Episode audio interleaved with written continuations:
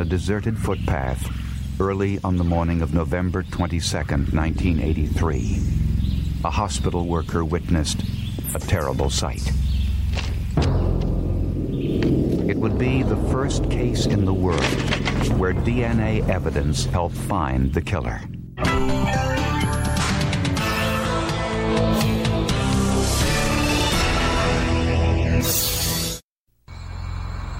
Narborough, England, a quiet little village of about 6,000 residents where violent crime is almost unheard of. It is something you expect to happen in a city, not in a small village community. 15 year old Linda Mann was a typical teenager, quiet but popular. She liked school and enjoyed being with friends. On a cold November evening, Linda left her home in Narborough to walk the mile or so to her friend's house. When Linda didn't return home by midnight, her frantic parents called the police. Early the next morning, her semi-nude body was discovered along a secluded footpath known locally as the Black Pad. Detective David Baker was called to the scene. Her clothing was in a state of disarray, her jeans removed, uh, and her underclothes were strewn about. It was a cold night, and she'd got a, a scarf around her neck, and, and, and the scarf had been used uh, to strangle her. She was very brutally uh, attacked, sexually assaulted. Word of Linda's murder traveled quickly in the otherwise quiet village. The people were horrified. I'm very worried, particularly those with uh, young girls, young daughters. A search of the crime scene turned up little of substance, but the autopsy provided some important clues about Linda Mann's last moments alive. The absence of injury to her private parts and also uh, generally on her body, there was very little injury to her, would suggest that it was not a violent attack uh, and that she may have died very quickly. The conclusion was that um, she was strangled and then raped. Semen sample taken from Linda's body turned out to be an extremely important piece of evidence. It came from an individual with type A blood and a PGM1 plus enzyme profile. But this matched 10% of the adult male population in England. Since Linda Mann's body was found only a few hundred yards from a local psychiatric hospital, some speculated that the killer may have been a patient. Others weren't so sure. The thing that I was very anxious to establish is that it was unlikely to have been a psychiatric patient from the hospital. It was much more likely to be a man leading a normal life, perhaps with a, a family, uh, certainly one who had friends, relatives, and contacts who thought of him as a normal individual. Linda Mann was in the wrong place at the wrong time. Former cop turned author Joseph Wambaugh wrote a best selling book entitled The Blooding. It chronicles the events surrounding the murder of Linda Mann and the history making investigation which would follow. It's very unusual in a village like Narborough in uh, Britain for a complete stranger to ambush and murder someone uh, on a footpath. I mean, it was so unheard of. Police questioned thousands of people about Linda Mann's whereabouts on the night she was killed. They put more into a murder investigation over there, which they call an inquiry, uh, than we do here because they have so few murders compared to us. Linda Mann was buried in a churchyard not far from where she was murdered. On the day of her funeral, police set up a surveillance and videotaped the crowd for anything or anyone unusual. Often one finds that um, criminals will revisit the scene of the crime or some other uh, activity associated with the crime. But it was of little help. The investigation dragged on for months, then a year. With no eyewitnesses, few strong leads, and several false trails, the murder hunt hit a dead end. It's always frustrating when uh, you know you've not got an answer to a problem and I mean, you're forever looking over your shoulder, A, to see what you've missed, and then trying to guess what might happen in the future.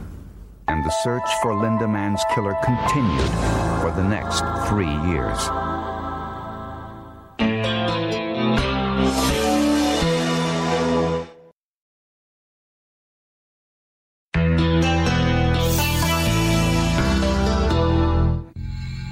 Three years had passed since the murder of Linda Mann, and life in the small village of Narborough was beginning to return to normal. Until the afternoon of July 31st, 1986. Another 15 year old schoolgirl, Dawn Ashworth, was walking home from her part time job at a newsstand. Instead of taking the main road, she took a shortcut down a thickly overgrown footpath called Ten Pound Lane. When Dawn didn't return home by 9:30 that night, her parents called the police. Another teenage girl was missing. Dawn Ashworth went missing last night. We've all hoped and prayed that this was not a repeat of the Linda Mann case, yes. Two days later, police discovered Dawn Ashworth's nude body under some heavy brush and hay. She was discovered less than a mile from where Linda Mann was murdered three years earlier. Like Linda Mann, Dawn Ashworth had been strangled and sexually assaulted. Dawn had quite marked injuries to her genital area, which would indicate it was a very violent attack. Uh, and her injuries elsewhere in the body would also indicate that she had um, suffered violent injury, therefore she'd been attacked violently, which would indicate that she had put up a fair struggle before she died. Semen samples taken during Dawn's autopsy revealed that the attacker had the same blood type as Linda Mann's murderer. There were other similarities as well. There were signature elements in the crime, certainly. Uh, both murders took place on footpaths. Both girls were uh, teenagers. Um, both girls were walking alone. Both manually strangled, both um, severely sexually assaulted. All schoolgirls were advised to travel in groups and not to walk anywhere alone. Dawn Ashworth's father had given his daughter the same advice. I warned her and warned her about the dangers of going down there on her own. We've got to find the fiend, really, that did this to my daughter, to our daughter, and um, stop it from happening again. Police launched an extensive investigation into the murder of Dawn Ashworth, and within a week, police got a break. Witnesses saw a young man in the vicinity of Ten Pound Lane on the afternoon of Dawn Ashworth's death. He was 17 year old Richard Buckland, a kitchen worker at the psychiatric hospital, located just a few hundred yards from where both Linda Mann and Dawn Ashworth had been murdered. Police brought him in for questioning, and he quickly became their prime suspect. For one thing, he knew details of the murder which weren't in the newspapers. In addition to that, when we questioned Mr. Buckland, uh, he couldn't really account for his movements on uh, that particular afternoon. Finally, after 15 grueling hours of interrogation, Richard Buckland confessed to the rape and murder of Dawn Ashworth. Police finally had their man. Given the similarities between the two murders, police were convinced that Buckland also raped and murdered Linda Mann three years earlier. Buckland denied it. Was he telling the truth? The answer lay just a few miles away in a university laboratory.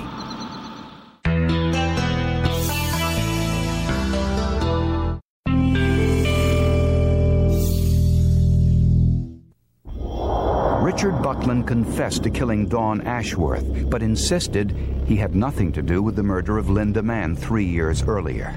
Police were convinced he was lying and set out to find the truth here at the University of Leicester, ironically, less than 10 miles away from where both teenagers were murdered. Dr. Alec Jeffreys, a geneticist, had been researching hereditary diseases when he accidentally discovered an amazing technique called DNA, or genetic profiling. There was a case of eureka. You could see individual identification. You could see parentage analysis, paternity disputes, sorting out immigration cases. David Baker said, Well, look, let's cement the case against this young man. Let's go to this geneticist at Leicester University, this Dr. Alec Jeffreys, and take the semen samples from both murders and cement our case with this new thing called genetic fingerprinting, whatever it is. And let's just prove that he did both of them because we know he must have done both of them. Dr. Jeffreys wasn't sure that he could do what Baker wanted because this sort of analysis had never been done before. Dr. Jeffreys' breakthrough technique for analyzing DNA is called restriction fragment length polymorphism, or RFLP. It can identify an individual based on just a small amount of their DNA. DNA that can come from semen, blood, hair roots, and other cells. DNA is a complex chemical which is present in all living cells. It's a little like a computer program containing coded instructions on how to make a human being. No two individuals have the same DNA pattern except for identical twins. Dr. Jeffreys' task was to take the semen recovered from Linda Mann and Dawn Ashworth and compare it to the blood sample from Richard Buckland to see if it was a match.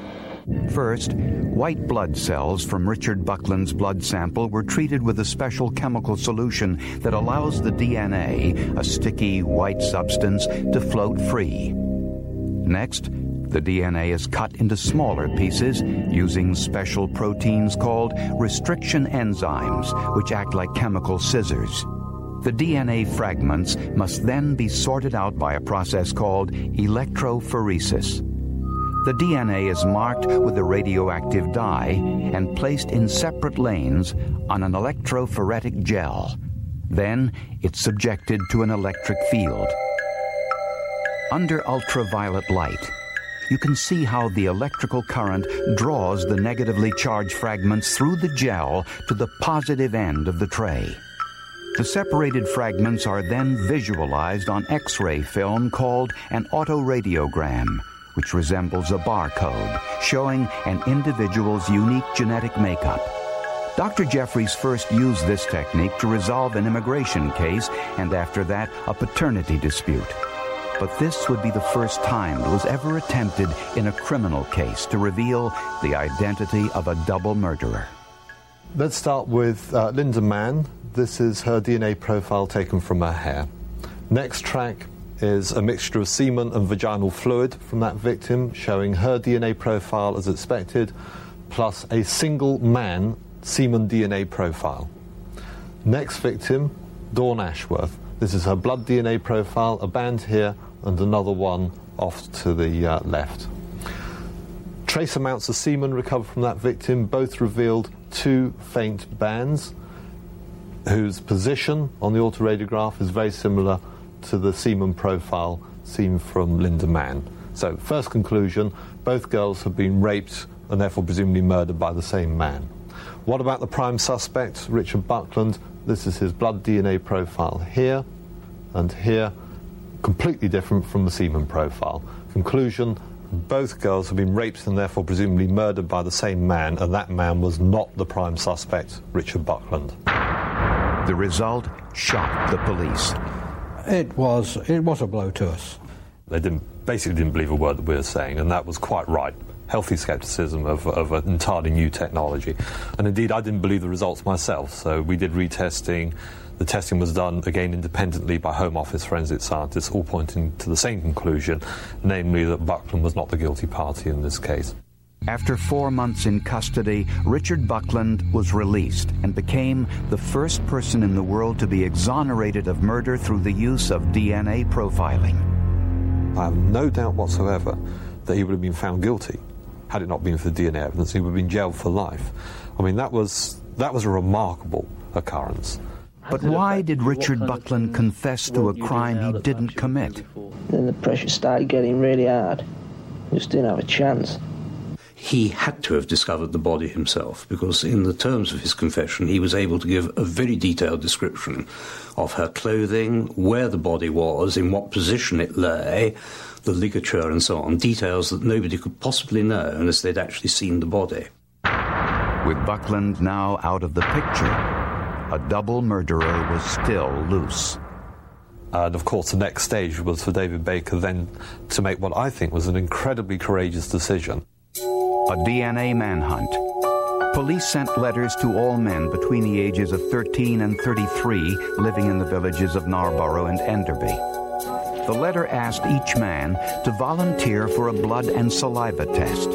I'm sure they expected uh, that the real killer if he was indeed a resident of the villages, would probably try to uh, escape responsibility of giving a blood sample. DNA testing would only be performed on those who had the same blood type as the killer, which was about 10%. And it was really an, an attempt to try and flush out uh, the guilty party. Which is what it did. But not the way police had hoped.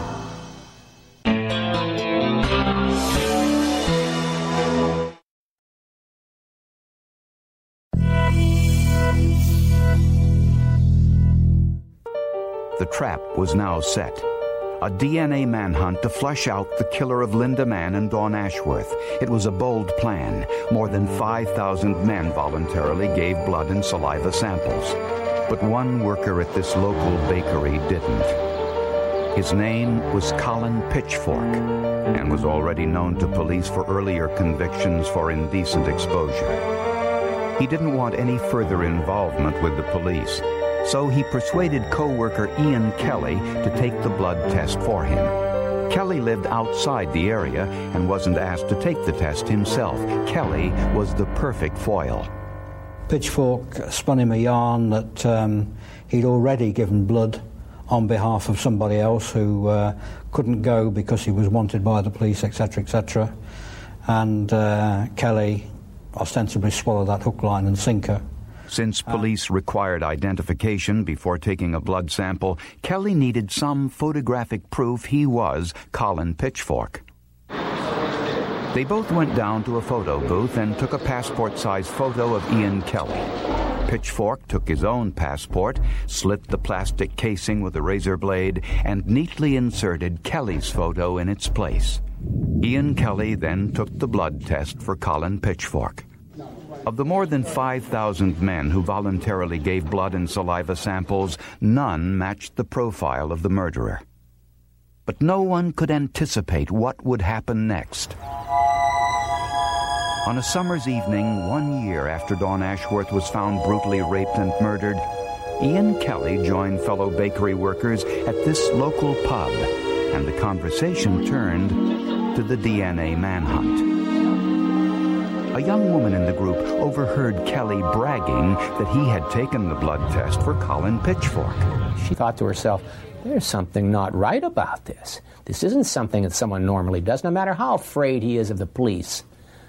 And so she put in a call to the Leicestershire Murder Inquiry Team, and that's what made them focus on Colin Pitchfork.